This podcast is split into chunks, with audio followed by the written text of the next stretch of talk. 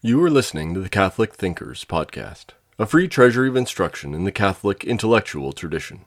If you enjoy this lecture, please visit us at catholicthinkers.org forward slash donate. This is uh, Father James Schall, and I wish to uh, continue on the political philosophy um, overview and discussion. And uh, after the uh, Simon book, I'd like to spend uh, some time on the um, Old Testament and the New Testament as they affect, in some sense, political philosophy. we'll see more of this when you come to the St. Augustine and St. Thomas and other readings, as we've seen some also in the Simon book. Here, though, I want to spend some time on the Old Testament in the beginning and then some words on the New Testament. In my book on called "The Politics of Heaven and Hell," there is a, a discussion uh, in the first two chapters on the Old Testament and the New Testament. So I'll not add much to this, but I do want to point out that two things are worth noting about the uh, Hebrew Bible, which is usually called by the Christians the Old Testament, and in particular, its relation to political thought. The first notion is uh, Leon Kass's book, uh, The Beginning of Wisdom, Reading Genesis, a book which was published in 2003. This is in part also a commentary on Leo Strauss's reading of the same text of Genesis, in which he points out that contrary to what it first at first looks like on reading it, with um, light appearing before the sun and uh, this sort of thing, there is a definite, that doesn't seem like there's an order, but there is a definite order of reason in the order of presentation in Genesis. It is one of the sins of uh, intellect to regard, to read into uh, text later theories and thereby to fall uh, fail to read uh, what is always already there. Kass is an extremely uh, learned man and a medical doctor, and a, among other things, uh, the uh, former presidential bioethicist.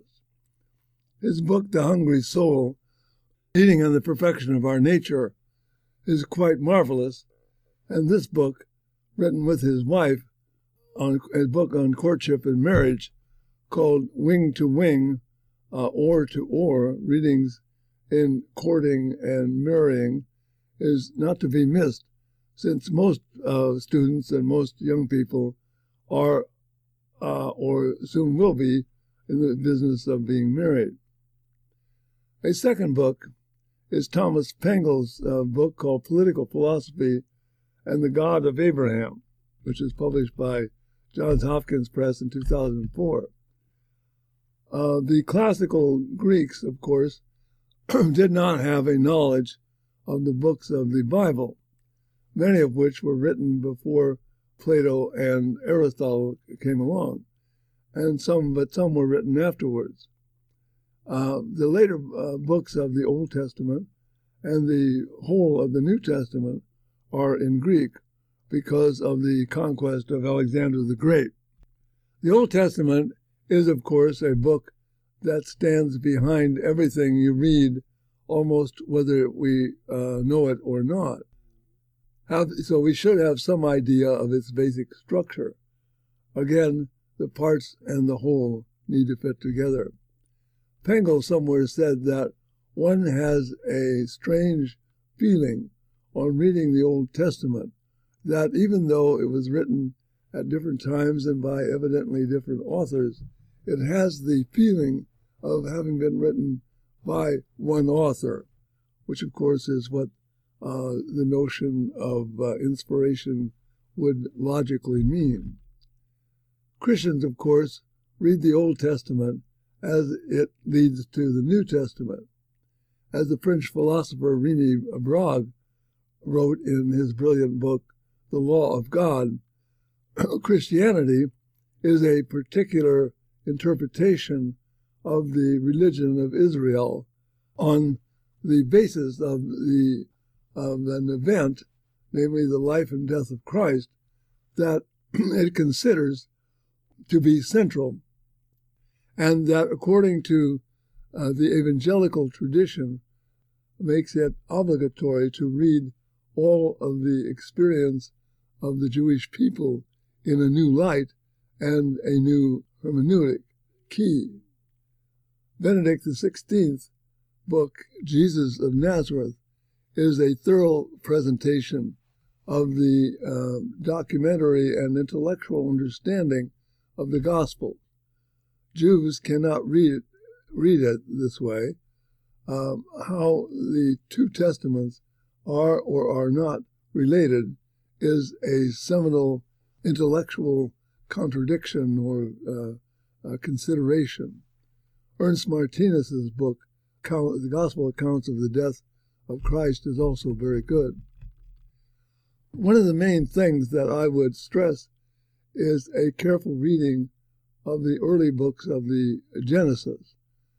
Several things are to be noted. The Genesis account is written against the an earlier theory that maintained that there were two gods, a God of good and a God of evil. The God of good made spiritual things, and the God of evil made material things. Notice that as you go through the uh, days of creation in the early chapters of uh, Genesis, uh, each level is said to be good. Matter is not evil, in other words, in the, in the Old Testament. The location of evil is not in matter. It, if it were, then the holiest we could uh, do would be to uh, become more and more withdrawn from matter. The Genesis account denies this. Adam and Eve are created in direct relation to each other, but different. Both are human beings. Their complementarity is designed ultimately for the continuation of the race. They are placed in the garden where everything is supplied for them, evidently. They are forbidden one thing to eat of the fruit of one tree called, symbolically and significantly, the tree of knowledge of good and evil. So remember that. What is at stake here is not whether the fruit was forbidden because it was not good for them, uh, but rather the essence of the temptation of Adam and Eve is that they themselves be the cause of the distinction of good and evil, not God. Nor, if evil is not uh, caused by matter, uh, where does it come from? That is the next question. The Genesis account tells us uh, that it comes from within a being created good, but one who uh, can freely reject God and his own order. The location of evil is always in the free will of some good being. The power of will is itself good. The account of the devil and Adam and Eve's fall uh, brings out this issue. The devil tells Eve uh, that God is a liar when he tells them that they will die if they eat of the fruit. When Adam and Eve choose freely to prefer uh, their own uh, definition to that of God, the fall takes place. The consequence of um, the consequences of this action come to affect all of their progeny, up and down to us. if we think of this, it means that our actions do affect others. For them not to affect others, God would have to had to isolate every man and woman in a kind of sealed box so that nothing that they did affected the others, which would mean that we really had no power of action or causing in the world. But there is a promise of a Redeemer.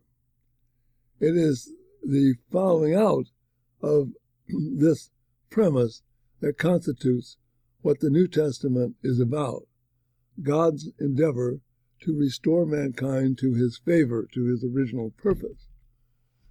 But he still must do this respecting uh, human freedom, human free will. Thus, we all have to choose to accept or reject Christ's redemption. It might also be noted that the three listed or implied consequences of the fall in Genesis are these. First, a disorder in the order of family. Eve is to bear children in pain. And secondly, a disorder in work. Adam is to work by the sweat of his brow. And third, a disorder of polity. A coercive government is in effect. These are consequences of the fall, not the causes. That's an important thing to remember. The cause of the fall lies in the free will of two finite but intelligent creatures. Much political philosophy is designed to repair this this uh, situation, but in a more uh, dangerous way. We have uh, ideologies that want to destroy uh, the family and put everything in the hands of the state. We have those that want to control all of property and the economic order. And we have those who uh, promise a perfect society on earth by gaining full control of the coercive power of the state. It is the teaching of Genesis that the fundamental disorder is not located outside of man or his free will. No reform of the family, economics, or political order will get rid of evil. Evil is always possible where free will exists. And free will exists because God cannot uh, invite anyone into his kingdom who does not choose freely to accept his invitation. The New Testament is much less a political book than is the Old Testament, though there are certain things in the New Testament that have had uh, enormous um, influence directly or indirectly on all subsequent thinking about politics. Generally speaking, these issues have to do with the things that are of God and the things that belong to Caesar, where Caesar is the symbol of the state, uh, with obedience to the emperor, that is, to the political authority. And the trial and death of Christ, uh, particularly as it is related to Socrates and the political philosophy that he stood for. The question of who is my neighbor, the Good Samaritan, and something that Pope Benedict commented on in his encyclical on Deus Caritas est, the differences between justice and charity, the relation that exists uh, between salvation and politics, the question of the proper conduct of life, the uh, commandments uh, in both the Old Testament and the New Testament, and the claim of Paul to Roman citizenship. So Paul was a Roman citizen, and so forth. We will see more of this uh, when we uh, take a look at Augustine and Aquinas. In my book, entitled Roman Catholic Political Philosophy, uh, which was published in 1905, it deals with these issues also. Journals like the Review of Politics or Interpretation or Commentary or First Things are often helpful in this area. There are two strands of thought and action that historically are brought together. The first is the incomparable Greek tradition. Uh, Thucydides, Plato, Aristotle, uh, the Tragedians, together with the Roman traditions, particularly Cicero, as the uh, as the extent and content of the human mind using its own powers becomes manifest. what can the mind know on its own powers, as it were? This is what you confront when you read Plato or Aristotle or Cicero. So the distinction, what does the natural mind know and what uh, does the mind that has been addressed by revelation know and how do they relate to each other? You will notice the um, vast scope of interest and depth of uh, reflection in these authors. One of the big shocks we often receive on reading them is the clarity of their minds and the, the uh, that is the Roman and Greek writers, and how what they argue still is guiding us. This is because at the beginning, at, uh, because of the abiding permanence of human nature over time and place, the universal side of the Greek and Roman. We go away from reading them wondering about what they say, or whether they have left us anything uh, unanswered. So, and if so, what didn't they say? Benedict XVI's famous Regensburg lecture was on the whole this whole issue. I have a book on that title of uh, the Regensburg lecture. Over against this tradition is the revelational tradition, as the tradition of reason, the tradition of revelation, the Old Testament and the New Testament. That is not uh, organized as an intellectual discipline. You can find almost anything on almost any uh, page of the uh, scripture, but usually as a uh, an historical narrative it proceeds in, according to time.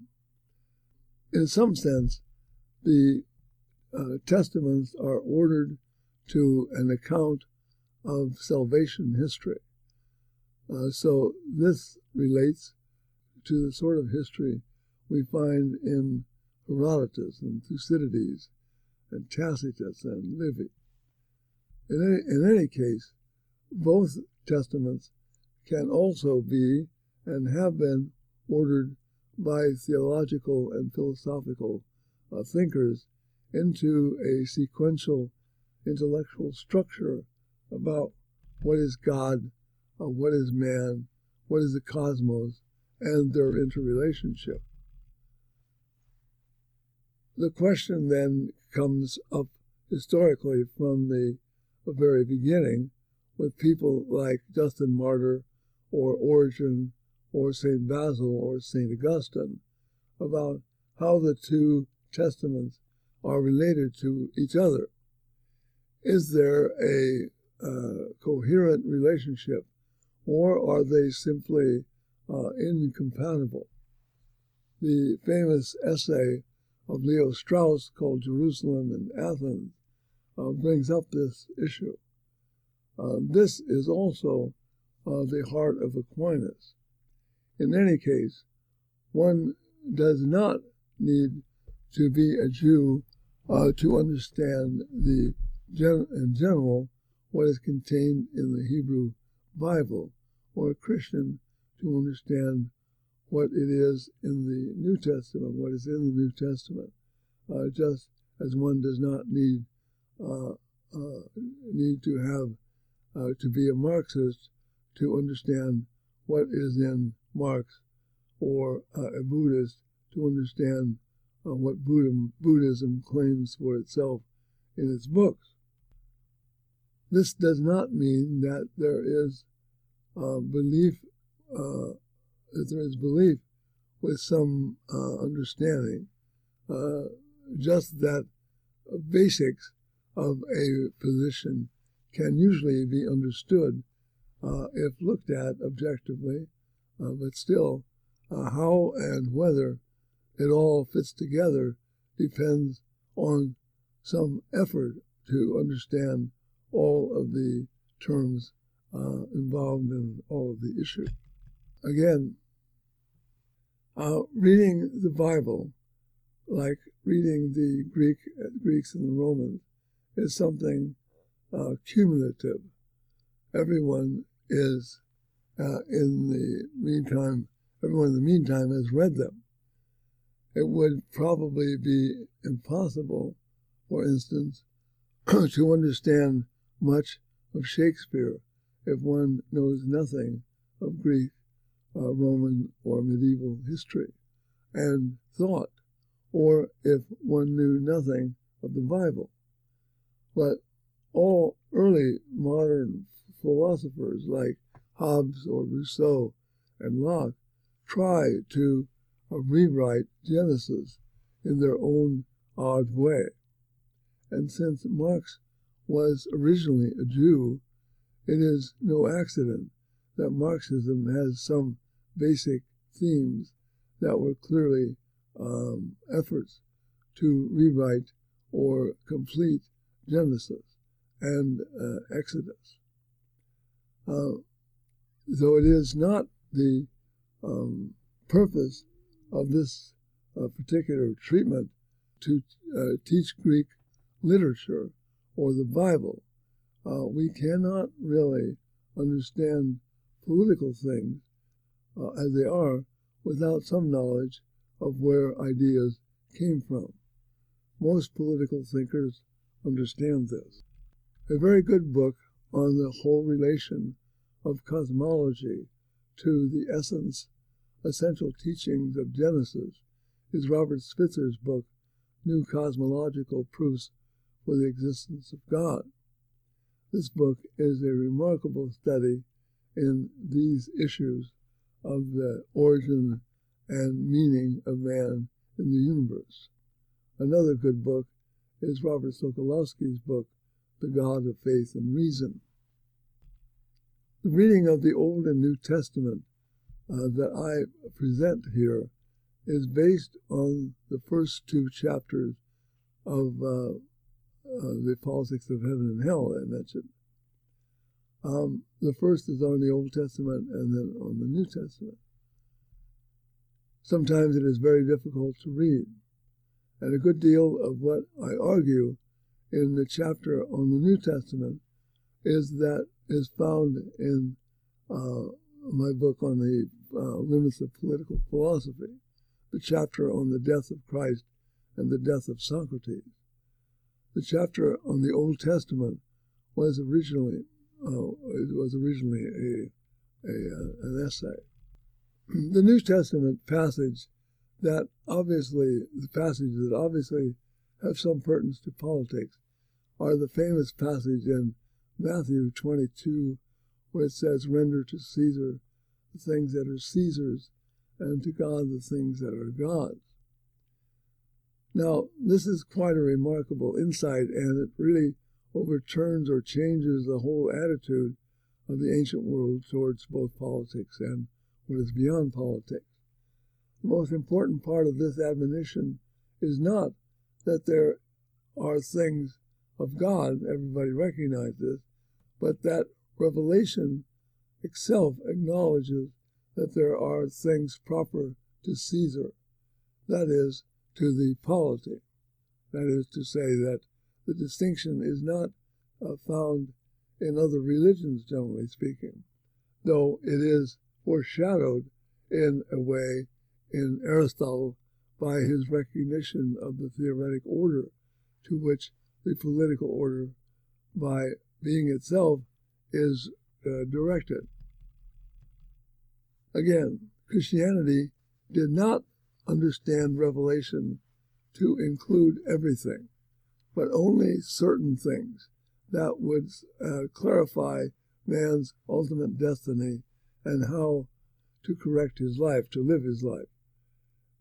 It left to reason and experience what they uh, should be able to figure out by themselves. The second passage in the New Testament that has political overtones is that in Paul's epistle to the Romans, chapter 13, where he says that we are to be obedient to the emperor uh, who bears the sword. That is, he has the coercive power that Aristotle talked about at the end of Book 10 of his Ethics. Remember that coercive authority is substitutional, as Simon said. It only exists because of defects of something, of someone not ruling himself and uh, uh, disturbing others. In these passages, the uh, Roman emperor is referred to. This is not a statement about a preferred form of rule, but of any authority, however it may be configured democracy, oligarchy, uh, tyranny, polity, aristocracy, or monarchy, or of the mixed forms. It is also well to remember that when Paul made this statement, probably it was in the time when the emperor was Nero, uh, who was a tyrant if there ever was one. Paul was not approving of Nero's uh, conduct, but pointing to the nature of uh, present political authority. We are to obey legitimate authority, but not uh, when it commands things contrary to reason and to God. there are, of course, other passages in the New Testament that have consequences. Take the parable of the Good Samaritan, of whom, of the question of who is my neighbor. The point of this parable was that at some time or other circumstances, anyone may uh, need us.